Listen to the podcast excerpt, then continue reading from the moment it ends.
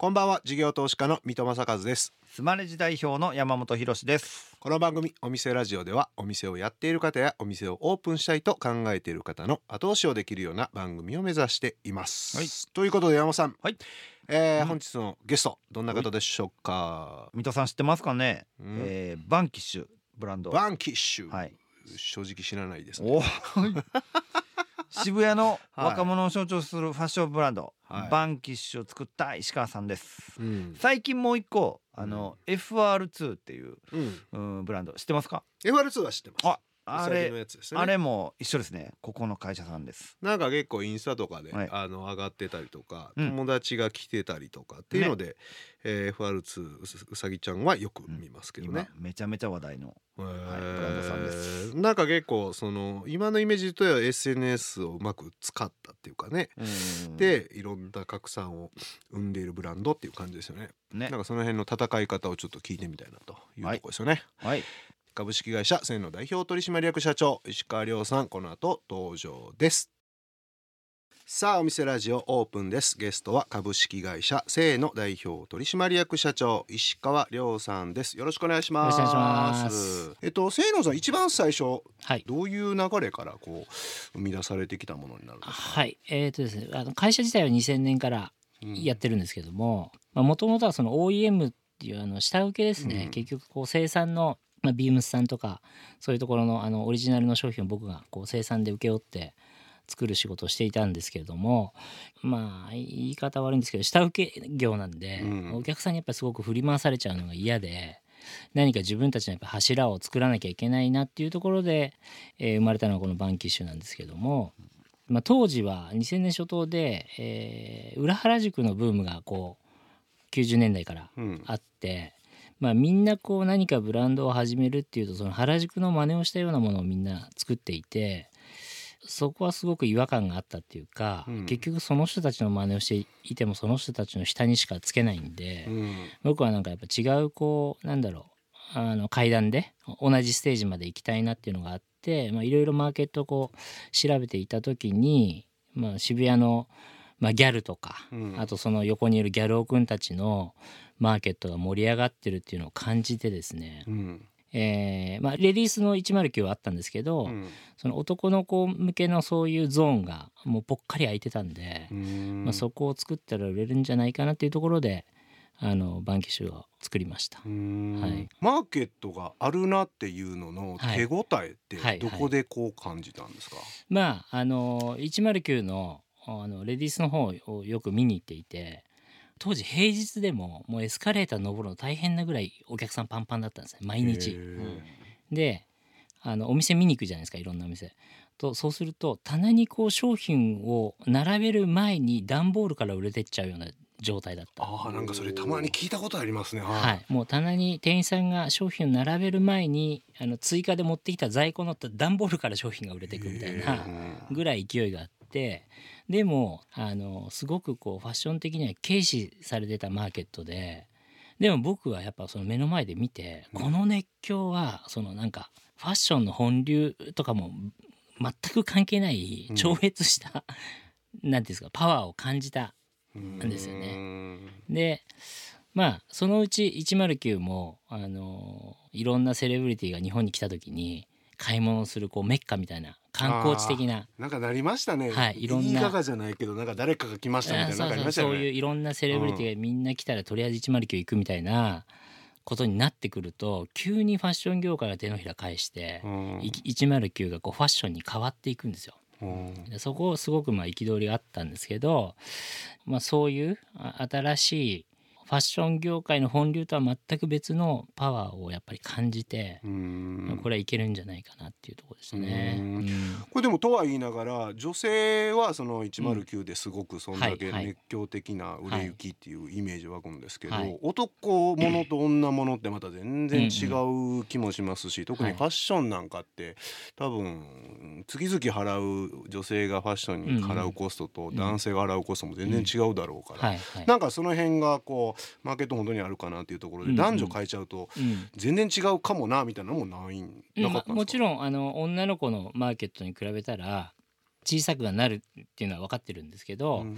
原宿のブームが続いてきてそれに代わりうるものが他になかったんでうん。で彼ら向けのブランドっていうのはそもそも世の中に存在しなかったんですね。うん。で彼ら何を買っていたかっていうとレディースその109のブランドの大きいサイズを着てたりとか、はい、あとはまあ古着だったり、まあ、急にあとはアルマーニの20万円のスーツみたいな。はあ。なんかそのぽっかりその彼らのゾーンのブランドっていうのが存在してなかったんで、うん。まあ、それ作ったら面白いなっていううーん。で実際にその売り出していくとか、うん。露出とか認知を上げていく手法っていうのはどうやってこう進めていかれたんですか、あの、まあ、当時はそのギャルオクの聖地って言われるお店が、まあ、原宿にあってセレクトショップみたいな、まあ、そこにおろおろさせてもらうところから始まって2000年初頭なんで、まあ、ちょっとずつインターネットみんなが使い始めたぐらいの感じでまだ雑誌の影響力が残っていた。多分最後のうん。ブームっていうか、うん。僕らがやったそのギャルオくんたちのブームってもう最後のブームだったと思うんですけど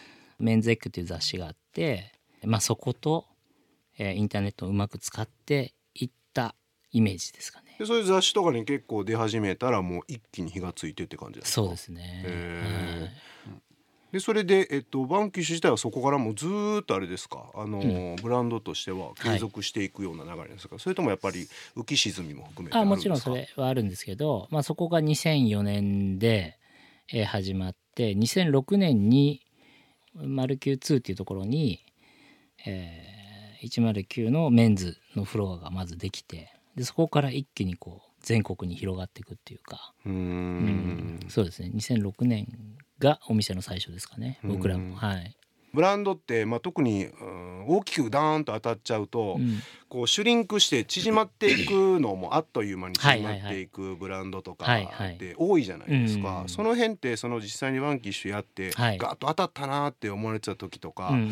どこでこうしぼんでいくのかなとか、次のブランドどうするのかなとかその辺って、うんあのプロデューサー的なイメージで言うとどう考えていかれてるんですか、えっとね、もちろんそのえ僕らの前に109のブームを見てるんで最初はギャルしか買ってなかったものが普通の大学生も買うし OL さんも買うし主婦も買いに来るような場所に変わっていくんですよね。でそれを僕もイメージしていて最初はギャルオくんたちだけなんだけど、うんこれをいかにこう一般の普通の大学生が着れるものに変えていくかみたいなのをすごく考えてて。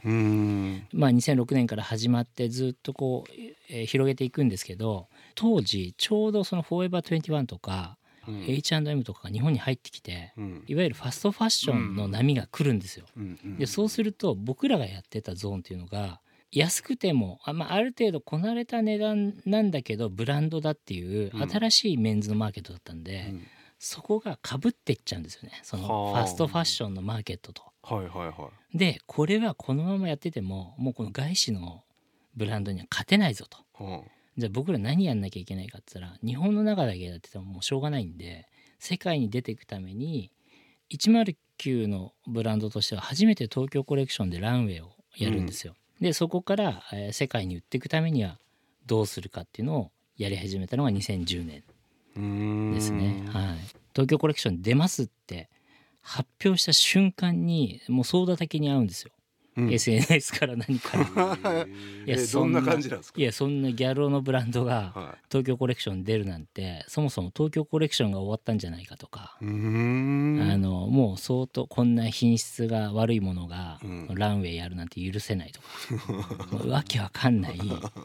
あのそうなんですよね。誹謗中傷すごくて、うん。まあでもそれもツイッターとかでもうん。僕は戦いながら、まあ、それも話題になってくんでで当日迎えるんですけど、は恵比寿ガーデンプレイスの会場でランウェイショーやったんですけど当日、えー2週半、ま、お客さん来たんですよ、いへあえの見たい人たちだけで。はいはいはい。でその当時の、えー最大動員数を僕が取って、えー、すごい。はい、で翌週の新聞の表紙とか僕がなったりとか、へえあそうなんですか、はい、その経験があって、うん。こんなの別にショー出なくたって自分たちでやった方がお客さんも呼べるし、うん。その業界人の評価なんて気にするこ必要ないんだっていうのにうん。そこで気づいたんですよね。うん。でもちろんその賞に出たことによって、まあ、海外のバイヤーからもまあ注目を得てまあオーダーもらったりとかして、まあ、そこから本格的に海外進出をうんしていくことになるんですけど。うん。これ自分たちでやるっていうのは具体的にはどういうふうなアクションを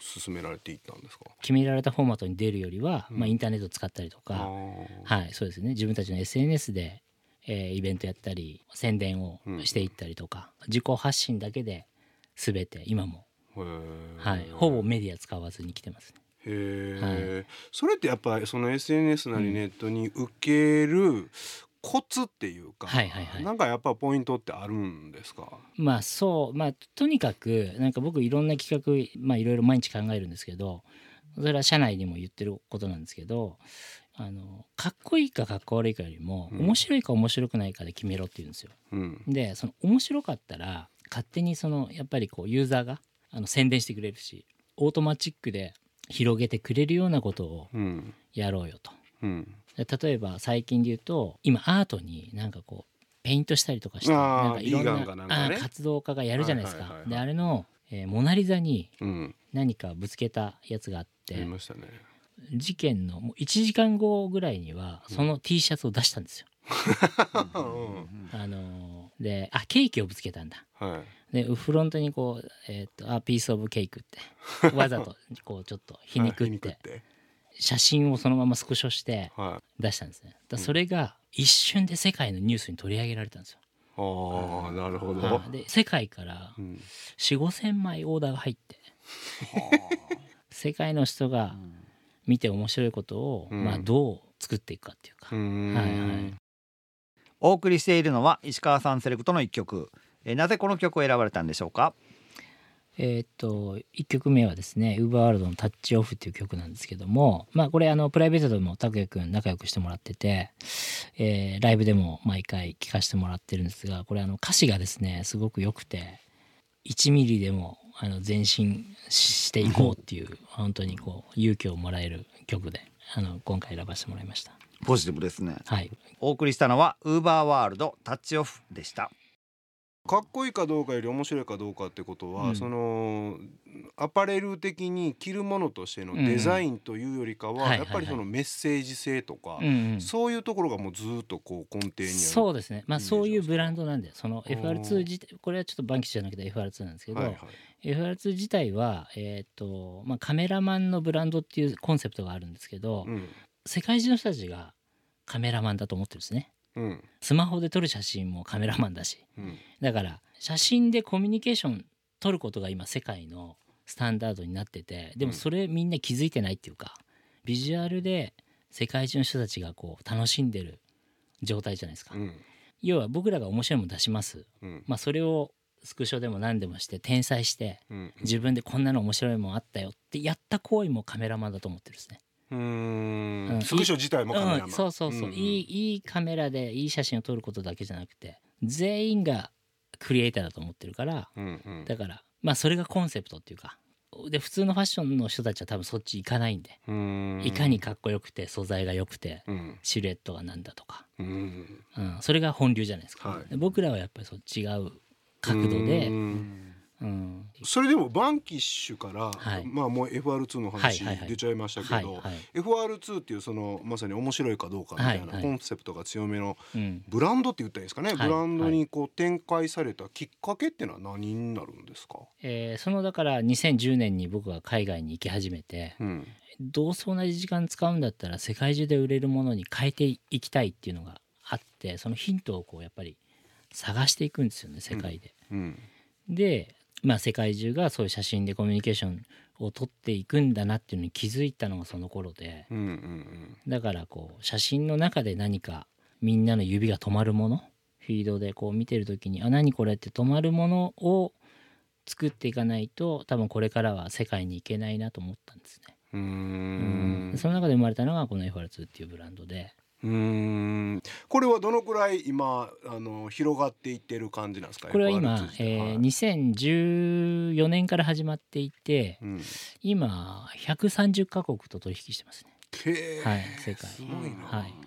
これ基本的にははい。ネットオンリーで売るんですか、それといやいやもやっぱ店舗おも構えて店ですね、まあ、海外はもちろんあの EC で、うん。あの売ってるところもあるしあの卸先でえーやってもらってるんですけど各自。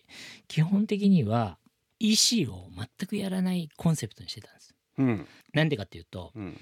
えー、とバンキッシュ始めた2004年っていうのはまだ EC がほとんどやってなかったんですね洋服屋さんが。うん。まだガラケーだったんですよ2004年って。ZOZO タウンでもそんなんうまくいくかって言われてましたもんねあそうなんですよ。の頃はね。そうなんですよ、うん。で、まあの本当に僕と前澤さんだけがこの画面でうん。売れるって思ってた、ガラケーではい、もうガケラケーで。でそれなぜかって僕はもう横でギャルがガラケーでマルキューの商品をもうボンボン毎日買ってるの見てたんで、はいはいこれはもう絶対こっちはスタンダードになると。でもファッション業界の人たちはいやこんなちっちゃい画面で試着もできないし、そうですね。売れるわけないじゃんと。うん。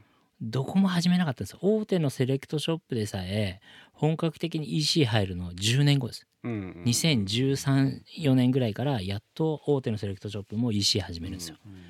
当時はだからみんながやってないからそれが非日常でうん。この画面で買った洋服が家に届くことが楽しかったじゃないですか。うん。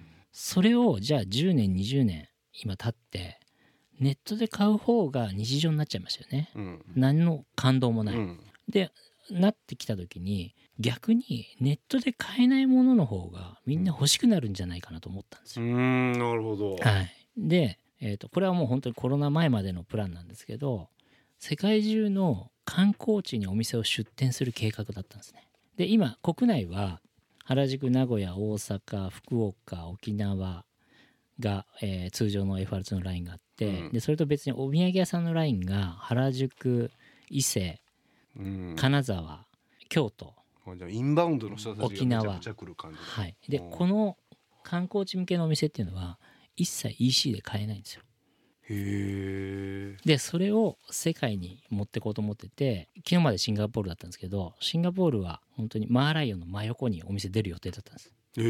コロナ前。はで中国は上海は万里の長城の入り口に出す予定だったんです。いはいはい。観光名所にお店を作っていって EC をやらない。うん。でもセントラルであのインスタグラムみたいなものがあって世界中に告知はできるじゃないですかうんうん。ブランドとしての認知を、えー SNS でうん。上げていって EC をやらないことによってまあ誰か友達がい行くって聞いた時にあそこに FR2 のパリ店があるから、うん。そこで買ってきてと。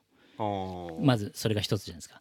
でそれを聞いた友達は「えそれ買えないんだ。俺も買おう」でそれ2枚になります。なるほどな。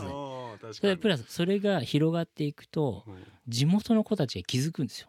うんうん。例えばパリにいるフランス人があそこのお店のやつネットで買えないらしいよと。じゃあ俺がネットで売ったら売れるんじゃないと。うん。二次流通で流通し始めるんですよ。各国のインフラを使って。でそうなると僕らは1円もサラリーを払わずに世界中に営業マンが生まれる。地元のね。しかも上代より高く売ってくれるじゃないですか。はいはい。彼らは儲けなきゃいけないんで。うんそういう戦略だった。へえそれってでもはい。どうするんですか？その価格のはい。調整もうん。アパレルメーカーとかブランドマネージャーとしては結構大事なポイントじゃないですか。勝手にどんどん高騰されても。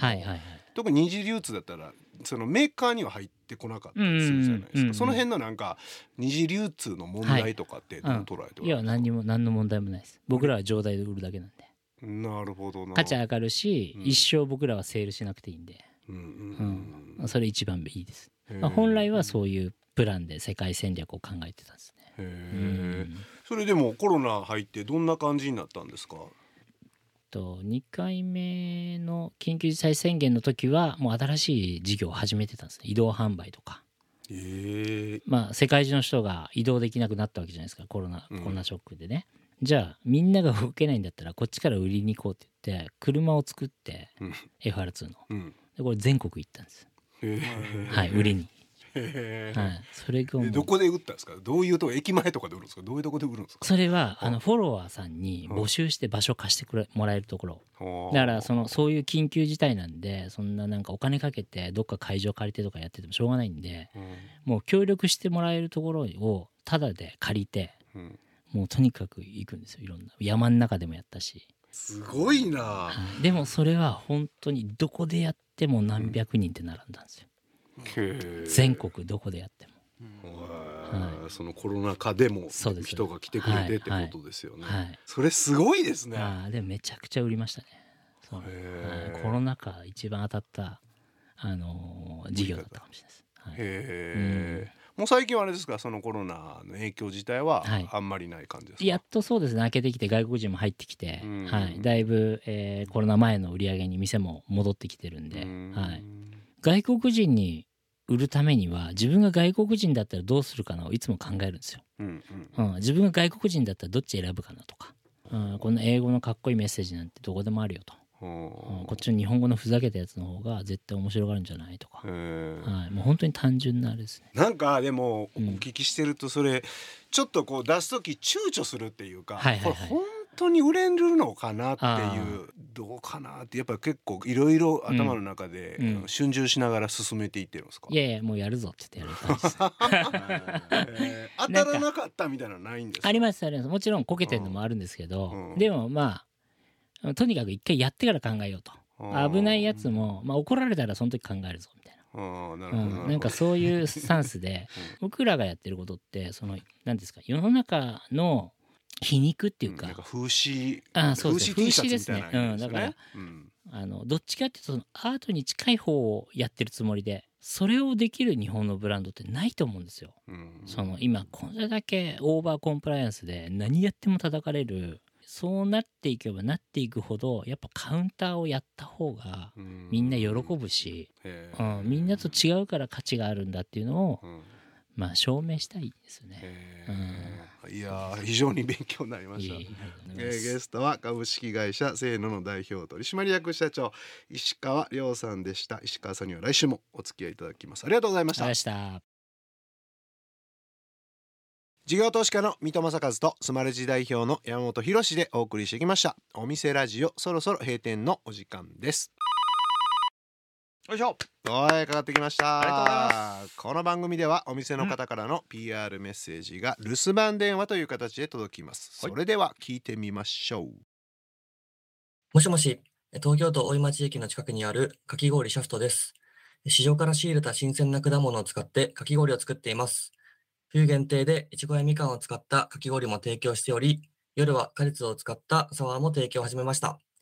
暖かい店内で温かいお茶を飲みながら、旬の果物を使ったかき氷を楽しんでみてはいかがでしょうか。水戸さん、山本さん、冬にかき氷？って言いましたね。ぜひ、店舗に来て美味しさを実感してください。ご来店お待ちしております。言うてへん言うてへん。冬のかき氷言うてへん。思ってたけど言うてへん。ああなるほどね。冬にかき氷なんですねでも。言うてるやん。すごいいね。あったかいお茶と一緒にいて言うてはったんで。ななかなかいいんじゃゃないですか？最近あんまり暑い寒い感じるところにそんなおれへんからさ冬場でもかき氷売れるんやろね。部屋の中でね。うん。うん。夏場は当然売れるんでしょうけどうんうん。ね僕も昨日アイスクリーム食ったしああそう。やっぱそん。な感じなのね。そんなに季節の売り上げのなんか増減ってあんまないのかもね。うん。ね。ちょっとまた聞いてみたいですね。えー大井町駅近くかき氷シャフトですね、うん。はい、ね、今日の留守番電話のメッセージはスマレジを使っているお店かき氷シャフトさんからでした。ありがとうございます。ありがとうございます。ということで山本さん、はい。えー今日石川さんに来ていただきましたが、うん。どんなご感想でしょうか？今日ちょっとアートを感じましたね。アートというか反骨心というか。うん。判断基準はかっこいいかかっこ悪いかじゃなくて、うん。おもろいかおもんないかで判断していくみたいなことをおっしゃってていやおっしゃる通りやなと。うん。広告じゃなくて中身が面白い。だから拡散していく。物が良ければ広がるんやと。そうそうそうこそううあってほしいですよね。はいはい。いい,、はい。いいコンセプトですよね。ね。来週もファッションブランドバンキッシュの創設者石川亮さんにお話をお伺いします。そしてお店ラジオでは番組の感想や我々2人に対する疑問質問など皆さんからのメッセージをお待ちしています。メッセージの宛先はメールアドレスお店アットインター FM.jp お店アットインター FM.jp までお送りください。スマレジの公式ツイッターでもメッセージを受け付け中です。ハッシュタグお店ラジオとつけてつぶやいてください。また放送から1週間はラジコのタイムフリーで聞けることはもちろん AuDee や YouTube でも配信中です。詳しくは放送後記をご覧ください。